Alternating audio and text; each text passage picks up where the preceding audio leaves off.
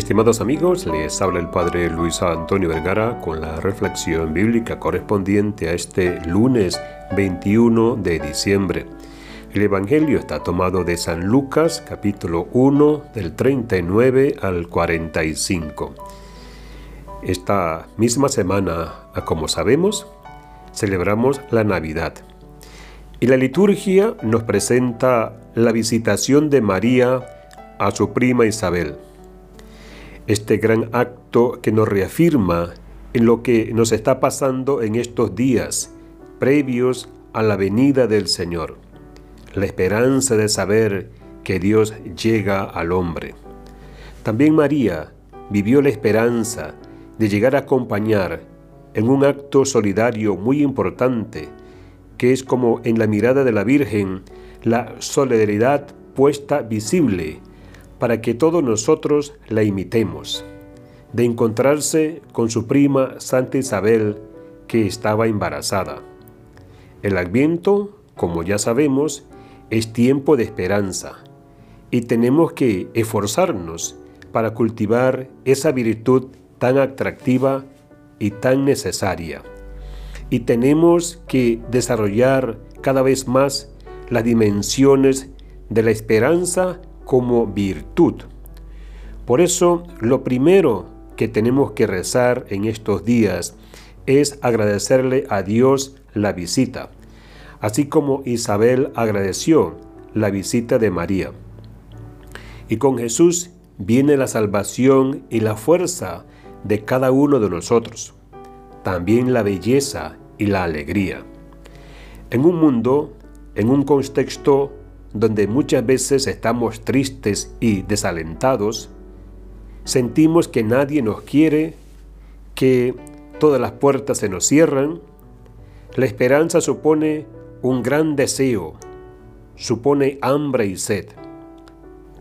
Por eso es importante que no estemos demasiado detrás de las pequeñas gratificaciones. Pedirle al Espíritu Santo que superemos esos pequeños deseos cotidianos por el gran deseo de Dios. La esperanza es una virtud vigilante, en espera. Esta espera que es activa y por lo tanto tiene que hacer superar ciertas alienaciones que nos hacen frustrarnos frente a realidades que no nos hacen bien y que nos ponen tristes e impacientes. En este sentido, la esperanza tiene que ser paciente, es decir, no cansarnos de esperar. Debemos ser gente que trabaje y luche para no deprimirnos y desanimarnos con facilidad. Contagiar al mundo la alegría, es decir, que en el fondo, que pase lo que pase, el Espíritu siempre nos consuela. Ese Espíritu que animó a María a tener esperanza y a dar a luz.